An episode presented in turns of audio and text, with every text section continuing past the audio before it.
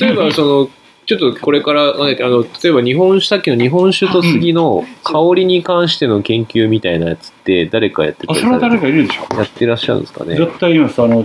醸造、発酵醸造やってる連中なんで例えばわかんないですけど、その微生物がいるのに杉がなんか良かったとかわかんないですけどね。微生物はわかんないですけど、発酵において杉、樽を、発酵のプロセスで杉が問題になることはないんじゃないですか。うん、あ例えば、ね、壺でも、どこでも、あの、木麹と、それから酵母があれば、そこはじゃあ関係ない。例えばじゃあ、えっと、樽に詰めたとかな。で、杉に、香りがまあ、要は香りだけの方かもしれないですけど、香りをつけるときに、日本酒と杉がなんかこう、合うと。いうところを、香りという観点から研究してる人とかいるんですかね。あ、誰かいるかもしれんな。僕は酒の専門家でではない、あれですけど、基本的にはさ、杉 OK というのは何年も使うわけでしょ。はい。で、何年も使っているということは、別に香りが問題になるわけじゃない。むしろ、あ樽酒というのは、それをし新しい杉樽に詰めて樽酒なるほど。ね。はい。だから仕込んでる時は何でもいいんですよ。いやーなるほど、そうか。何でもいいと極端なのかもしれない。から詰めるときにできるだけ香りをつける。香りをつける。ちょっと新しいやつで、だから発酵の時のお酒独特の匂いっていうのはありますよね。それは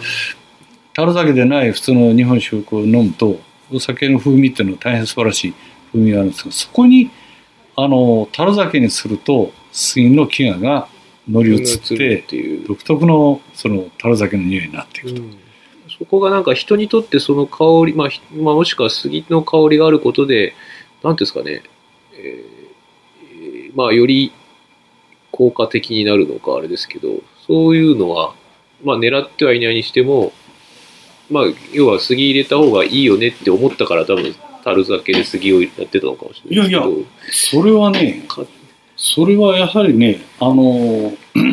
いわゆる酒の移動というものが杉を使って行われたためにそのもう一つ評価が あの付加されたようなんですよね。日本酒というものの香りも評価されるし美味しいんだけどそれが下り物の酒は独特の飢餓があって美味しいんだというものがつまり杉に入れて運んだために付加されたという気がしますね。なるほど。うん、なんか、その香り自体が、下りのものだというものの証拠みたいな形だったんで、あると思う。ブランド化されたというか、そうなんですよ。この香りがしてるものが本物だみたいなのがあったというのが、例えばわかる他の、あの、江戸の方で作ってるとか、例えばあったとしたら、ありますありますよ。あったら、それが飢餓がつかないわけだったりするかもしれまあ、ないし。杉置きに入れれば今作るんですけど、もし入れれれなかったらつかなかったりしたら、そうそうまあ逆に、もしくはつけてる期間が短いから、うん香りが弱いとかわかんないですけどね。まあそれはあなたのストローが一瞬にして樽酒にしてしまうという。樽酒になってることでのブランド価値っていうのが、まあ当時からあったっていうかかもしれないですね。あれ売れますよ、それで売ったら。そうですね。一緒に一応そうしようかなと思ってうん絶対いいと思う。面白い。まあそういう文化的な背景があり、まあその、もともとそういうことで、で、まああとさっき面白かったのはやっぱ日本文化のその食とか、公衆衛生面でも杉が役立ってたっていうので、まあかなり杉にお世話になっていたと。いうところそうですねと、まあもちろん森林のことも含めてですけど、まあかなり日本の森林林業、まあ杉っていうところで、えーだいぶその日本文化に、えー密接に絡んでたんですけど、最近そこがだいぶ薄れちゃってるっていう状態なのかそうですよねなっていうふうに思いますよね。でもね、こそれは復興主義になる必要はないと思うんですよね。うんやっぱり時代時代で、あの、新しい評価が出てきてもいい。うんでも、あの、日本の伝統文化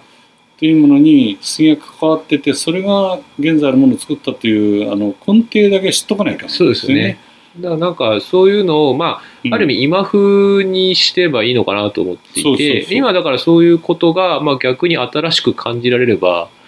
いいのかなというか、まあ歴史が繰り返すじゃないですけど、まあ、またそれがブ, ブームじゃないですが、そういう杉がいいねって思えるようになれば、まあそれはそれで、あの、まあ回帰したというよりは、もう一度こう新しく捉えるという感じになるといいのかなと思うんですけどね。それはね、やはりあの建築でどんどん使われる、まあ、内装も大事だけど、やはり骨格で杉ヒノキがどんどん使われるようにうんあのしたいなとは思ってます。ただし、モダニズムっていうのは絶対大事で、あの古典的な家をいっぱい作ってもしょうがない。これからね、例えば熊健吾さんみたいに、あの割と突飛なアイデアで、うん。あの木をこうやって使ったら面白いっていうのがね、もっと出てこないかなと。うん。我々は生産者サイドにいるので、あのその辺までは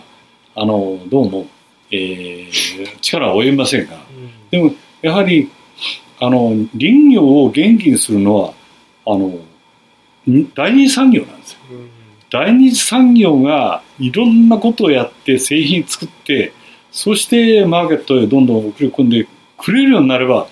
あの川上の木材生産者は潤ってくるわけです。うん。ですからいかに加工するかいかに売るか面白いもの作るかっていうのがまああのね林業にまあ、まさにじゃあ需要の方が大事だよっていうところはすごく、まあ、ケインズの経済学なんですけど、需要がまず作っていかないと、あだから。ストローもすごい大事なんです。だからそういう、そういう観点で、まあ、需要作りのきっかけになるののストーリーも含めて伝えられていいのかな。まあ、次の今の話も含めてですね、うんできると。で、ちょっとそれで、えっと、物としてストローを、えー提供しますと。いう時に、えっと、まあ、今の話をして、じゃあ一回その森林体験しませんかみたいなのとかを、やりたいなって、まあ、セットで提案したときに、いや、こういうツアーあるよみたいなとか、うん研修っていう仕組みも一個やりやりたいかなと思っていて、うんうんまあ、その、例えば、あの、選択肢の一つにね、この、まさにやっていらっしゃる、先ほどの、ですよね。あの、森林体験というか、まあ、いろんな、あの、山菜食べるとかいいなと思ったん ですけど、ああいうやつとか、そうそうそう。あの、っていうのも面白いのかなと思っていて、まあ、そういう連携とかはできればありがたいかなと思ってました。あのね、ちょっとハードな森林体験。ちょっとハードですよ、うちは。あのー汗はかくし、勉強はさせられるし、試験はするし、あ、そうなんですね。試験やります。この間、あの、あそこで企業向ね、けかなと思ったんですよね。もし、あのあ、いくらでも受けますよ。あのー宿泊も、皆さんどこに泊まってるんですかね？その、あの、昨日のやつだと地図でやる研修のやつは何でしたっけ？まあ、加藤ラさんさんとかいいな。あのーむしろ、ああ、本当だ。食の心配しない方がいいって。あそこはね、山菜出してくれるんです、ガンガン。加藤さんさんあ加藤さん。い民宿です。や、多分数人、何人かでこう泊まるっていうことができれば、多分いいのかなと思うんですけども。何人ぐらい泊まりますか？わかんない。5 6人泊まったことがない。うちの床は使ってくれてますけど。かまあもしくは何人かで来るなら、あの、何でしたっけ国民宿、国民宿舎が、えっとあの青クラスね。あ、クラスはねも。いいし、うん。中原のあの、あけびの家じゃなくてなんだっけ？えっと、なんか、1棟3万ぐらい貸してくれるような。あ、そういうね自炊型かもしれんけど。はい、あるある。あ、そうやったらあるよ。うんで、実は寝袋うちにもありますし。まあそこまでそうですね、がっつり行く人が、あ、多分両パターンいると思うんですよね。えっ、と、まあ、まあ、もちろんがっつりやるっていう人と、まあ、本当に一回体験してみたいぐらいの人がいると思うんですよね。まあ、ちょっとライライトな人たちって言われるのかなと。まあ、二つセットでもいいですよ。セットっていうか、メニューとしてうちとしては、まあ、ちょっとこうんうんう、いきなりあの、スパルタじゃないやつと、まあ、スパルタの女性もいるだろうし。そうそうそうです。なんか多分、そういうパターンは、じゃあ方向性としてはそういう、その、うん。まあ、